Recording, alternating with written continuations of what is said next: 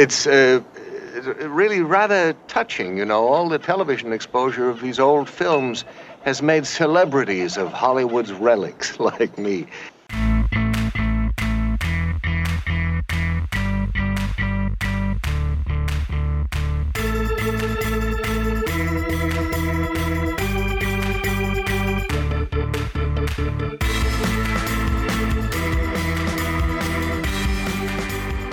Again, everyone, and welcome to another episode of the IMMP podcast, the Intermillennium Media Project. My name is Matthew Porter. And I'm Ian Porter. I'm his dad, he's my son, and if you're new to the podcast, I make him watch movies, television shows, sometimes read books, listen to record albums, things from my youth. And then I find out what he thinks of them. And this week, I've made him watch a TV show. Ah, we're back into the swing of things after the themed holiday season ends and we start rolling into the general content. This one actually we had a continuation. We've got a an actor keeping on going, but there's something about getting back to the TV shows you you mentioned. It was nice. And this is a TV show that it, it was I wanted to do this TV show in its own right, but it's also it represents a whole group of TV shows, a whole class of TV shows.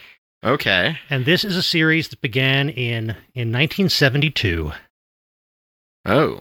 Tonight's episode, The Streets of San Francisco, starring Karl Malden, also starring Michael Douglas. Yay! And I say that this represents a bigger class of TV shows because this was a, a pretty impressive show in its own right. And I I can't say that I watched a lot of it when it was first on. I mean, it started when I was about six years old, but my parents watched it a lot. I occasionally watched it when I could get away with it. Okay. But this is also the first TV series that we've talked about on the podcast. I believe it's the first that is a Quinn Martin production. That name I knew of. Quinn for Martin, more than one reason. He was just absolutely uh, stellar as a, a TV producer and show creator. From 1959 through 1980, Quinn Martin had at least one television series running in primetime. Oh my word. Nonstop. That is That- long. That is a heck of a career. And there's a style to this sort of thing. I mean, it's a police procedural. And there's all sorts of stuff connected to that and all sorts of tropes and aspects that are going to come with one of those. But just the the way this is shot, the way it frames a world and an environment, the way it presents its drama is a specific kind of thing. I think that Quinn Martin Productions in general, and this show is a good example of it, it takes the fact that these are built upon a formula and that they have a very specific structure, but it, it leans into that and makes that a strength, makes that something that keeps the show going, keeps the momentum going, and it works with that formula in ways that keeps it from getting boring. Part of that is casting, part of that is amazing writing. And when you think about it, you know, lots of good drama follows a certain structure. And and it's it's what stories you tell within that structure that make the difference. One of our, our most well known episodes on this podcast is when we watched all of Columbo. And Columbo started six years before this.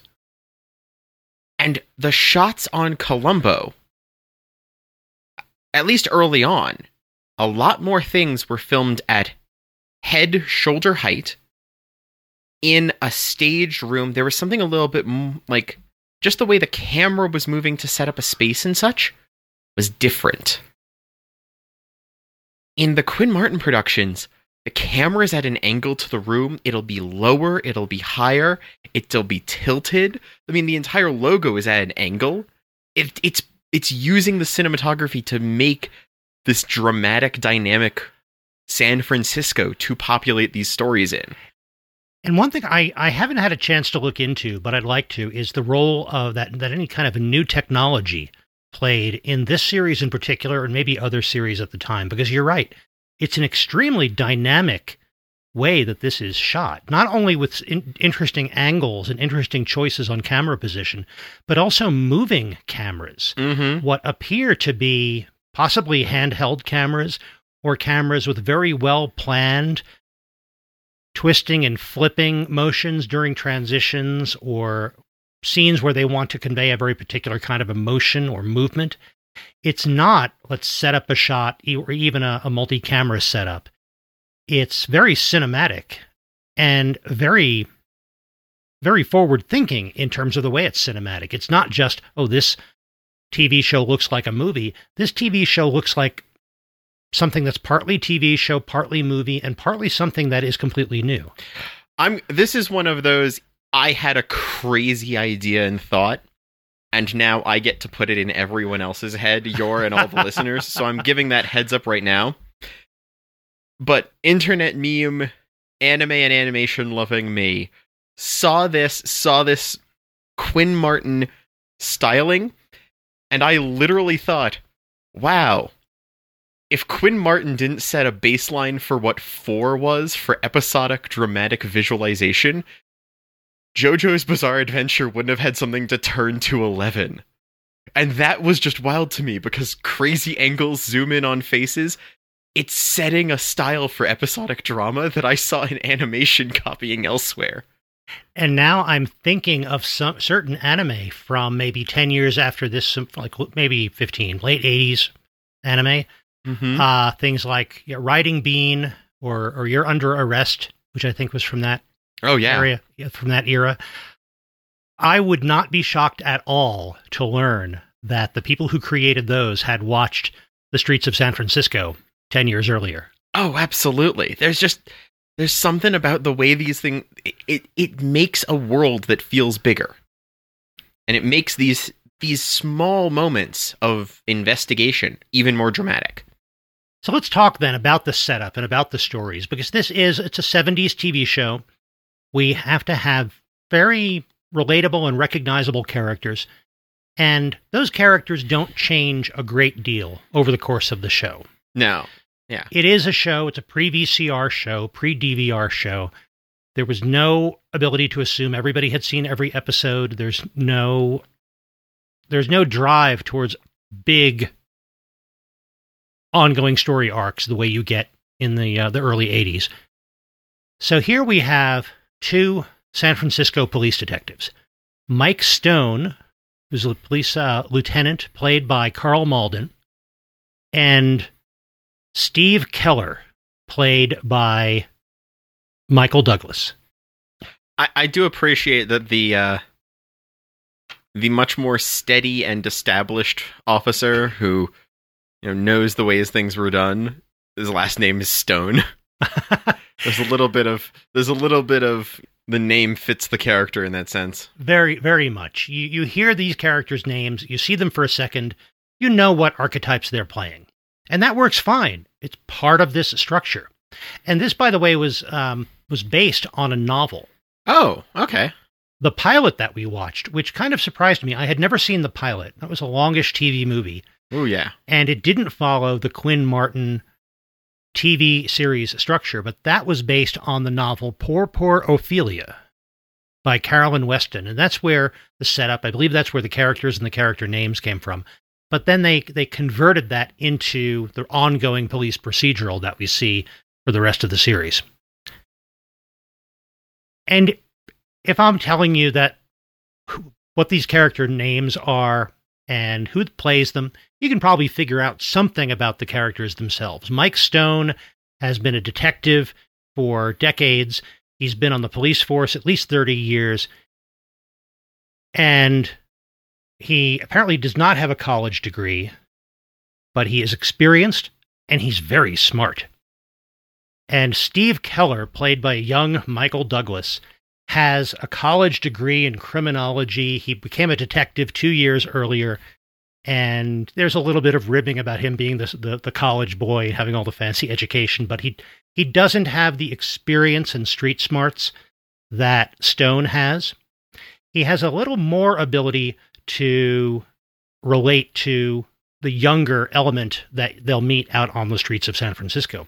And remember, this is not this is 1972 this began. Okay. This is not very long after 1968 when San Francisco was the the iconic location of hippiedom in American culture. Yeah, this there's definitely a lot of a lot of culture clash and a lot of different circles that you can have these characters moving through where one will be established because oh yeah this place has this long history.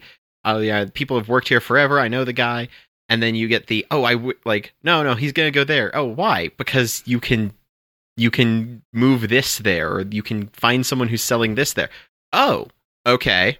Because that wasn't there maybe even a month ago let alone years ago. So it's an interesting blend. You get some of the sense of the old San Francisco, uh, uh, the setting of things like the Maltese Falcon from decades earlier, and you get a sense of the new San Francisco, where some of the hippies stuck around and are starting to settle down and become part of the population of the city, and life moves on. it is nice to see especially after two movies of him being this suave self-assured kind of i've done it before action guy seeing michael douglas getting to be this kind of fresh-faced eager but not always as no- knowledgeable of certain parts of it the new guy in on the force kind of thing it's nice to see that because it, it's a very different thing but he plays it well It is good to see that. You're right, and you're right. He does a good job of that, and he and Malden work well together because you know there is the, this difference in outlook, this difference in experience. There's the occasional bit of ribbing, A real smart cop, huh? College grad, fancy degree in criminology. Well, let me tell you something. but they are partners and they do have each other's back. And you can see Keller being interested in learning as much as he can from Stone, mm-hmm and Stone being interested in teaching uh, Keller and recognizing that Keller has the ability to communicate with some people in the city better than Stone might be able to. Stone is wary of it, but he seemed to be like, okay, once I understand that this is part of what this is, he caught on and he was going with the flow of stuff. He Uh-huh. wasn't sti- sticking in fighting whatever this new thing was in it. Right, And that's right. the important part. That shows that his his understanding of the job is above his per- any personal uncertainty he might have about how things are different. And that that's good for a character like this. And I've got to think there's a certain parallel there with Michael Douglas working with Karl Malden because Karl Malden, an experienced actor, had worked a great deal before this. Um, my understanding is he he took this series partly because of the opportunity it gave him to work with a lot of great guest stars, and Michael Douglas, a newer actor, getting a ch- I think it's it's got to be a terrific education for an actor to work a TV series like this, where they've got to rep- show up to to shoot. They have got to shoot fast and accurate and work with other actors, work with actors they've never met before in guest spots. And I think this probably did a great deal for Douglas's career just in terms of training him about a lot of the details of being a working actor. And a lot of that, I bet he learned from working closely with Karl Malden. Oh, absolutely. And when you're saying the list of guest stars, the list of guest stars is insane on this show if you pull it up. That's something that Quinn Martin was good at, was hiring good actors to come in and play a featured role. And that lends, that elevates the excitement of any given episode. And it actually lets those guest stars play a role. They got this really nice big group of guest stars, and the really cool thing is that they're not using them for their names.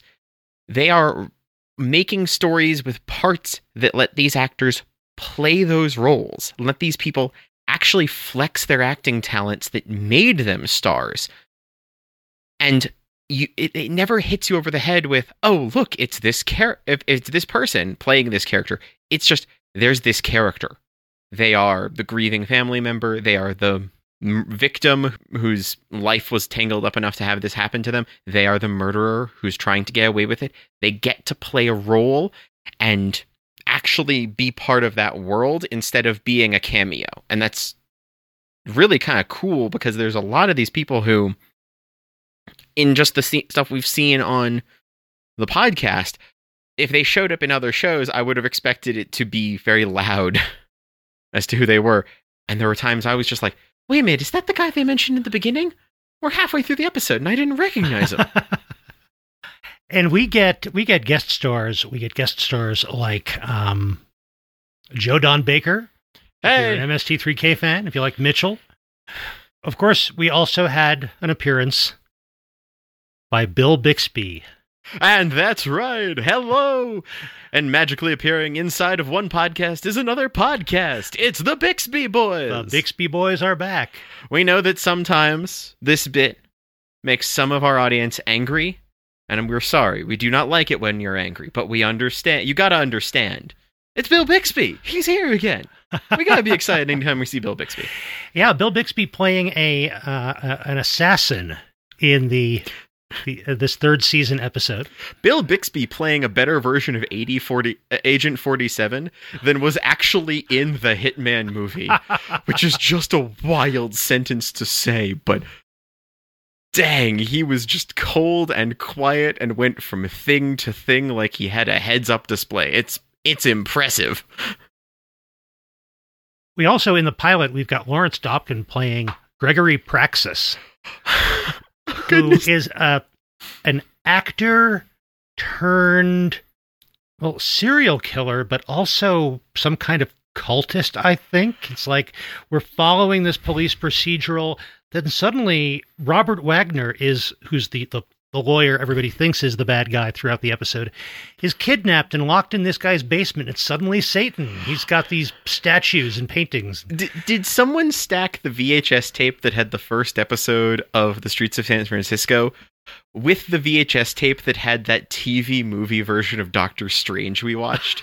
Because it feels like it, some of it leaked into the other. It did. It did. But Also- remember, this is back in the 70s. This is back when Satan was fun, like I've said. Oh goodness! But yeah, that uh, that that entire first like pilot episode is wild because it almost doesn't feel like the rest of the show. yeah, it was it was more of an action movie sort of feel, but also it, I think it was darker than many of the episodes. This this show could get dark. Well, yeah, but that was because they filmed a remarkable amount of scenes at night. and honestly, there's so much more of the show that takes place during the day when there's people, when they're investigating. Th- it's all nighttime warehouses in that pilot episode. Oh, oh, you, that's not what you meant. oh, yes, I did. Yeah. Okay, that's- okay, that's good, Part of it. good. I'm, I'm, I'm It all comes then. together. exactly. So we of course did not watch all of the seasons of this. This ran for I believe it was 6 seasons. And we've got 3 seasons now on DVD and we watched samplings from throughout these. And and they all have that classic Quinn Martin 4 act plus epilogue structure. And they announce at the end of every break, at the beginning of every segment, what act they're starting. Part of the Quinn Martin thing.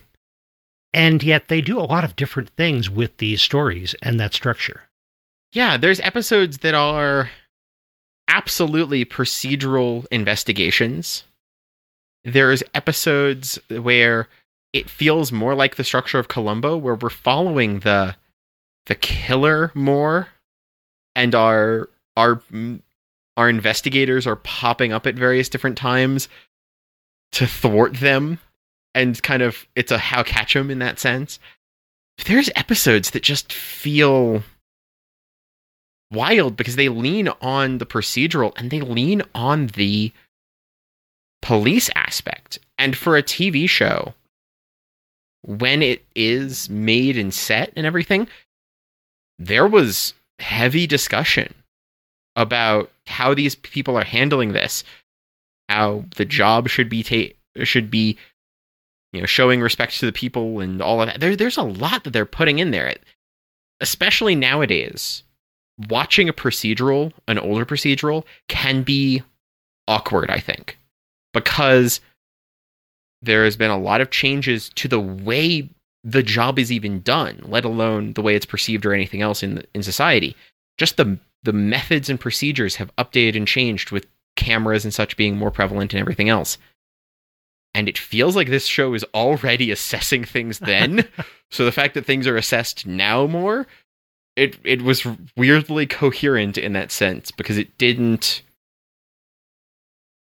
it had our characters be protagonists and in the end stop a bad guy but they never felt like they were being depicted as heroes they felt like they were being depicted as people serious about doing a job and that's a difference And it, is important to remember. I mentioned the timing of this. It's 1972. It's not long after the late 60s.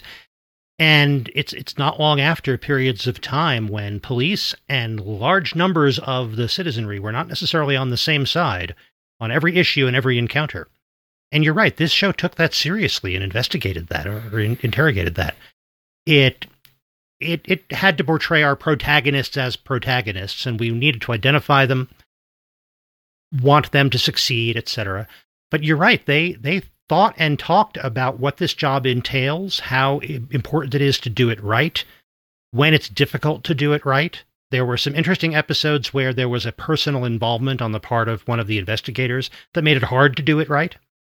And and in those episodes, our protagonists get called out for not following procedure. When you're being investigated and where your partner sees you in the area where this is being reviewed, he chews you out for it and says, go home because you're messing all of this up. And I'm not even talking about for you. You're messing this up. Take this seriously. It's the job we've all got. Go home. Yeah. That's a different approach. And that is not letting a protagonist get away with protagonizing proca- protagonisting so hard that they become a hero character the way a lot of other shows let characters do. I like that verb, protagonisting. Yeah, it's hard. protagonist. it is hard to say, but there's something narratively about when character just gets to do a thing. I like it. And yeah, it, we, they show Mike Stone being very smart in a number of different ways. He is smart about you know, getting the job done, but he's also smart about the politics that are involved, and he ha- has had to be to to become a, a lieutenant in the the detective squad. And but they also show him as just being extremely intelligent. Over the course just of the episodes that we have seen, we have seen that in addition to, of course, being a native speaker of English, he has at least a conversational working knowledge of Spanish, Russian, and Chinese. And I have no reason to believe it ends there. That's just what we happened to have seen. Oh yeah. And that is part of the showing that he's smart, that he is quick to learn things, but also that being able to communicate with the people in the city is so important. And it gets to highlight the fact that San Francisco is an international city with a very cosmopolitan population. And just as the show is very proud of the fact that it was shot entirely on location in San Francisco, it's kind of a booster for how interesting and dynamic San Francisco is. Oh yeah. I mean, there's shots in this show that I think the San Francisco Tourism Board could still use because it is it is so much about this city and about how diverse it is. And episodes take place in diff I mentioned it before they take place in different circles and places here. And Stone's always able to interact in them to some extent. And the ones he's not he's kind of seems like a, a smart guy interested in learning which implies that's how he got all of this other stuff Mm-hmm. you know, the places where he's just in his element, talking with someone, switching languages when they start changing something, or like, it implies that was a new place and he learned to do that the same way you see him figuring out new places in other episodes. Which is why it's interesting to see Keller, his his mentee, grow impatient with Stone occasionally, but still be smart enough to pay attention and learn. Oh, yeah. Well, he also grows impatient with Stone because Stone repeatedly, the start of an episode is Stone gets the call first about the thing we just witnessed as the audience, and he arrives just in time to thwart Keller's attempts at getting a date and tell him there's work to do. this happens multiple times in a in a assortment of episodes across three seasons we watched enough that i'm like this has to happen a lot And we talked a little bit about the technology of, of the filming, of, of how this was made and the way that they used the, the cameras available. It was interesting to see this in this 1970s setting, the technology involved in the police work as well. I think they did a good job of making it seem routine, the fact that they were using for the time rather cutting edge things, and that they were wiring photographs back and forth with other police agencies or other city agencies. They were using computers to check on names and they had the criminal database and and in uh, in Colombo Columbo having to do anything with a computer, A, it happened extremely rarely, and B, it was always for the laugh lines of how strange and confusing it seemed to, to Columbo, especially. Here, it was just, well, that's one of the tools we use to get the job done. And I appreciated that. I thought it was a good snapshot of how things were changing. In just in terms of their procedure aspects, uh, I'm thinking of the episode with Bill Bixby in it. They are not walking into a crime scene and immediately baggying fingerprint dust and luminol. They're not putting down um, the numbered cards and taking crime scene photos yet. But when they pick up something that they think that a suspect has picked up, they do so gingerly. They do so carefully, and they reach for areas that are not usually the touch points. When there's a razor spe- peculiar on a table on on the on a table in a bathroom to imply the bad guy shaved away his beard, which is one of our identifying features. It's picked up from the sides of the blade and held out, not to disturb the handle. And I was like, oh, just ergonomics say, you don't do that unless you're thinking about it. and that was fascinating because it's kind of seeing that be added in later shows, C- uh, CSI, NCIS, who are building themselves off of the Quinn Martin formula to some extent, and what it did for these sort of shows, are all about those methods now. And you see a little bit of that being put into this, these Quinn Martin things here because it's the start of some of those methods being used more. And I bet they had very good consultants on these shows, especially a Quinn Martin production, going all the way back to The Fugitive so much of, of what he produced was in that crime fiction genre, those, those crime dramas, that I'm sure they had good consultants to advise them on the appropriate procedures, the appropriate ways to handle a scene. Not that they didn't deviate from them for the sake of the story, but yeah, it was fun to see all those details. It's hard to get sources on this, but I've read in more than one place now that uh, Malden and Douglas spent time with the SFPD researching this. They spent time learning from them, which, especially based on when you're talking about, that's an interesting thing. Like, that's a nerve wracking thing in the reality to do, but it's important to get that right in that sense. That's great. It's it's it's great that they learned not just in general appropriate police procedures and, and practices, but they learned it from this department in this location. Yeah, and they're showing it as a job to be respected from the inside first to to be able to serve the outside. And talking about the way this was produced, I can't talk about this series without talking about the music. Okay, yeah. The uh, the theme for the Streets of San Francisco, composed by Patrick Williams, it is this great, very funky jazz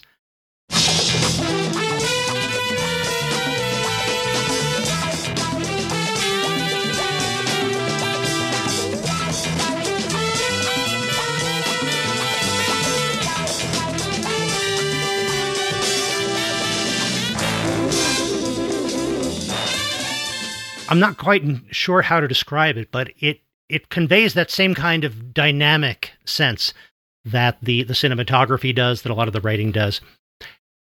And again, it it takes that Quinn Martin four act structure and that that very what should be very stable and could be at risk of being very static and very solid it keeps it moving. And this uh, that's just great music. There's something about the, the beginning of this show with, with that music and the all the, the angled shots and the, the weird stripes animating back uh, in and out. It sets you up. Oh, this is going to be cool. This is going to be exciting. There's a lot of times when effects like that get used, and the ubiquity of them as just you know default presets on on like a slide transition nowadays could cheapen things but there's something about the way that that opening sequence with its diagonal stripes happens that makes you feel I cannot get mad at this. It's still cool because this thing is obviously what all of those want to be. and I'm like, okay, how how is this still catching me on like a visual design aspect this much later? I liked it. Now you've got me thinking, how can I change all of my presentations so that they begin with the dynamism of, of a Quinn Martin production? I think I'm going to have to go back, go out and, and restructure all of my PowerPoints. See if anybody at work notices. Oh, it's the fact that you'd start playing a Matthew Porter production underneath the title of every presentation you're doing and breaking them into acts might get noticed. Tonight's presentation, Act One. I like it. In terms of that structure, like in terms of that keeping momentum, the fact that there's an epilogue to every single one of these is actually important as well. Because after spending an entire episode building tension with the pacing and the music you're describing and everything else, music stings rising before an act and shifting based on what's happening, you can almost feel things change. Everything gets an epilogue that not only is the life of our uh, our investigators and what they were doing before, kind of their life resuming after dealing with the task. But it also has follow up about the case. You know, if there was a family member, we hear how they're doing. If there was, you know, be that victim, murderer, bystander, or whatever, if there's a person, they're usually not left as a hanging thread in terms of story. If there is a MacGuffin or a pro or an issue, then that is discussed. Then you know, oh no, this group's dealing with that, or that will be dealt with. It's it's acknowledged. If there is major property destruction because something goes severely wrong, there is a scene about getting chewed out, about the thing, the fact that things got broken in the environment, and we like don't let that happen next time. And the the proper what do you mean next time kind of thing. This shouldn't have gotten this far. yeah, they use that epilogue in different ways across different episodes. Sometimes it's about resolving something personal that the characters have dealt with. Like there's one episode in which uh, Stone's partner from way back when he was in uniform is shot, and Stone has to investigate, or doesn't have to. He insists on being the one to investigate this, and um, yeah, that that was the one where he got to do a little bit more protagonisting than he should have. right. And we get to see some of that being resolved at the end. We get to see some of those those personal tensions being resolved. Uh, others, other times, it is something more about the politics of the job and the administrative parts of the job. Sometimes it's we we in Act Four they ca- caught the bad guy, but we know that the bad guy has an accomplice, and they tie up that loose end by letting us see the accomplice getting arrested. And again, Quinn Martin did not invent this four acts plus an epilogue structure. He just refined it and leaned into it. Oh, yeah. But for a show like this, being able to have something that is an ease down, that is a resolution to even the the smaller parts of the story, means that each one feels complete. There's there's plenty of shows where after the big mystery happens, it's a drop off instead of an ease down, or it just goes into the next episode kind of thing. Weirdly enough, Kolchak the Night Stalker did not have a lot of ease down between episodes, and that got heavy. If you watched more than one in a row, this one will bring you back down and then let you ramp up again. So each one gets to have the pace all over. You always pull the roller coaster back into the station, even if you're riding it again. And that's that's good for a show like this. It makes it a little more popcorny than it like if it wasn't for the length of the episodes, it would be easier to binge in that sense. But I might be revealing a bit of my hand early. And I appreciate the fact that those epilogues were not always used just for a joke. A lot of shows, even crime dramas, that have this structure. They have an epilogue, and the epilogue is almost always a character oriented joke. And yeah, that can be fun, but it's sometimes I there are sometimes I would prefer that they had actually done something to help tie up the story. And Streets of San Francisco is willing to do whatever works for that episode. Yeah, it, it's it's using the time. It's using it's using its structure the same way it uses its guest stars well and allowing it to be dynamic in the way it can do its best for whatever the story they're telling that episode needs. Well, I think you started to allude to it there a moment ago. Yeah, But is it time to start asking our final questions about the streets of San Francisco? I think so. So, it is a TV show. Binge or no binge? After after spending an entire episode praising it, saying how it did everything so right, saying no binge is going to sound weird. So, you're saying no binge. I am. And part of it is because this show is longer in its episodes than I expected. Not lengthwise, but the fact that it is that little roller coaster ride every time. My my watching mind, my my my watching a TV show mentality was more worn down after an episode of this than it is for a lot of other shows. I don't know if I could binge a lot of this in a row. It just got to me. You know, that's a, a good point. I, I think this is extremely watchable. My vote would be binge. But I absolutely have to acknowledge that I think this is very watchable, but it is not comfort viewing. No. This is not the Rockford Files.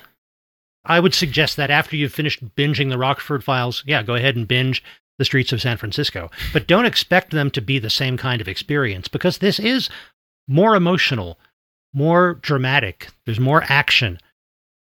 And and you're not always left with a good feeling at the end.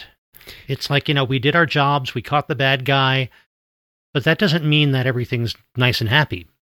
And you know, too much of that, you're right, that gets a bit heavy. I still think it's worth watching. I would still say go ahead and, and binge it. And maybe it, it's binge as in watch one episode a night or watch one episode a week. But but I think it is worth queuing up and watching. And we jumped around a bit, and I don't think that damaged the experience very much. But I still think there probably is some benefit to watching it beginning to end. Even if you're not following overall character arcs, from the bits that we did watch, I bet you would see the show itself in terms of its production quality, in terms of what it's doing, in terms of the, the choices that are made about how it's shot and how it's directed. You're going to see that develop over time. And that's that's one of the interesting things about watching a, a long running series all at once. Yeah, we only watched through season three, and I'd be interested to see what the later seasons look like to some extent, because that it, it didn't last forever. It didn't keep going very long. There was some network issues in that as well, of course, but it'd be interesting to see how it changed over time. So I'm saying no binge, but I'm not saying don't watch. I'm just giving using this as a chance to give that warning. And and you're right that it, it did change over time. And one very particular way that it changed over time Oh, is in its, I think, its final season. Michael Douglas left the series, what? and he was replaced by Richard Hatch. Okay. Richard Hatch is probably better known to my generation from another TV series that we have not yet watched Oh, and we'll probably have to get around to. A TV series called Battlestar Galactica. Oh, But before Battlestar Galactica, he replaced Michael Douglas's character with a new character as the young detective working with Mike Stone. Oh, dang. Okay. I feel like I I feel like I've just been made aware of a looming thing coming over the horizon for me at some point. oh boy.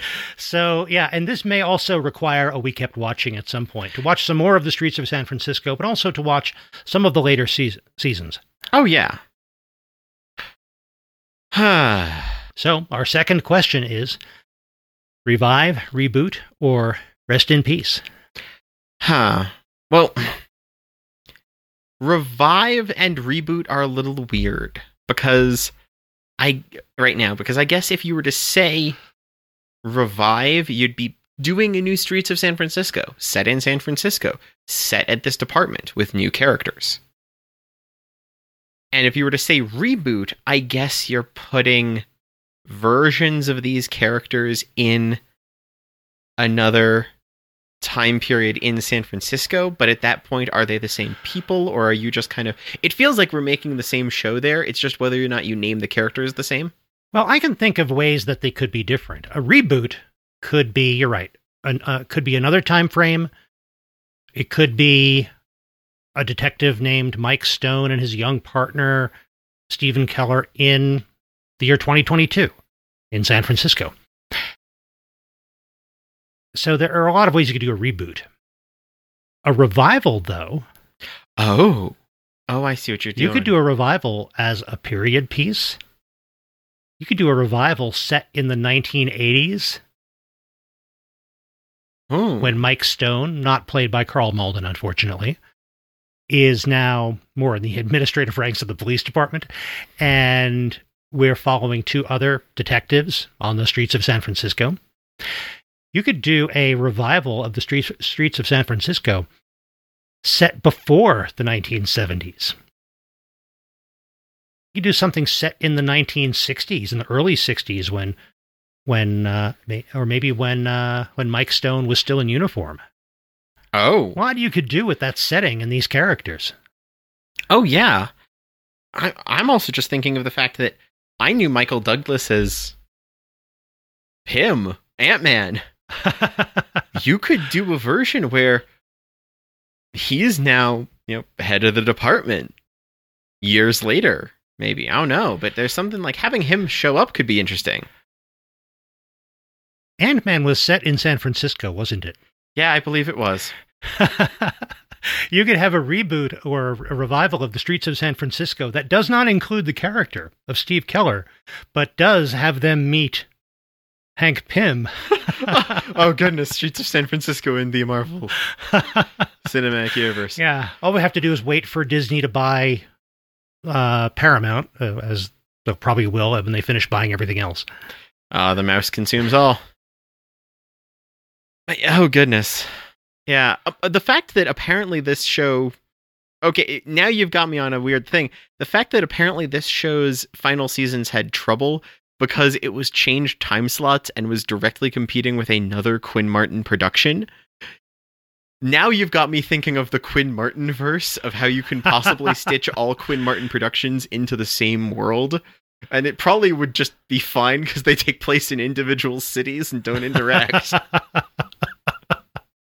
Every once in a while, somebody gets a photograph wired from another city, and that's That's it. as far as it gets. Exactly. Cinematic universe with absolutely no giant crossover planned. Well, even though I've come up with ways in which you could make reboots or revivals of the streets of San Francisco, my verdict on this is is rest in peace Yeah. because it is such a great time capsule of when it was made. It is it is styled for that time and as we've said about some other things, it has influenced many TV series that came after, as as have the Quinn Martin verse in general and so many Quinn Martin productions. It has had its influence. It has had its its spiritual successors. I don't see the need for an explicit revival or reboot of the streets of San Francisco. I'd like to watch it. I'm glad we've got more of it to watch, but uh, but I don't need to know that more is being made. Oh yeah. Um I'm with you. This is this is a rest in peace. And there's definitely something about this styling, this format, this formula that is beautiful. Actually, it's something I knew before we watched this. It seemed kind of familiar when we started watching the streets of San Francisco. Oh, absolutely. It it seemed very familiar to something I know. Next episode, I'm on it. So we'll be back in a couple of weeks with another podcast episode. And thank you very much for downloading this one. We really appreciate it.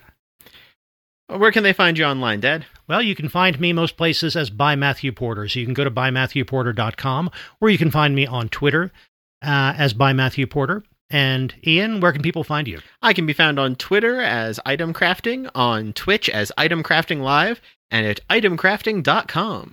And you can always find the podcast on Twitter at IMMPcast, or you can find us at IMMproject.com. And that's where you'll find links to all of our past episodes, including that Columbo episode you, you mentioned. I think that's our most popular episode ever. I believe so. And you'll also find a link to our contact page. We'd love to hear from you there. Uh, link to our Discord. We'd love to hear from you there. Uh, a link to our Patreon. Thank you very much for anybody who's able to support us there. And you'll also find a link to our shop on that uh, immproject.com. And uh, last episode, I highlighted a couple of the designs that we have on that shop the uh, the IMMP logo design and the Who Cares About Phobos design, going back to our Space 1999 episode. We also have a couple of other designs on the shop. Oh, we well we've got the the classic uh, Village Kosho tournament shirt. Right. If you're a fan of of that that wild, surreal TV show, The Prisoner, we've got shirts dedicated to the favorite sport of weird ex spies. We've got a couple of different Kosho designs. We've got a design from the Village Kosho tournament, the intramural tournament, 1967. And if you're not quite as retro, if you're more of an 80s, you're more of a dynamic kind of person, we have the Extreme Kosho design. Oh yeah, I was pulling off of so many like Olympic logo kind of stylings doing that, but I I still love that one. So whether you like the, the classic 67 tournament design or the Extreme Kosho design, if you're a fan of The Prisoner, uh, yeah, take a look. You can get that on t-shirts, coffee mugs, lots of things. But but most importantly, thank you very much for listening to the podcast. If you like it, please tell your friends about it or give us a rating. And also, please come back in a couple of weeks and we'll have more tales of old media.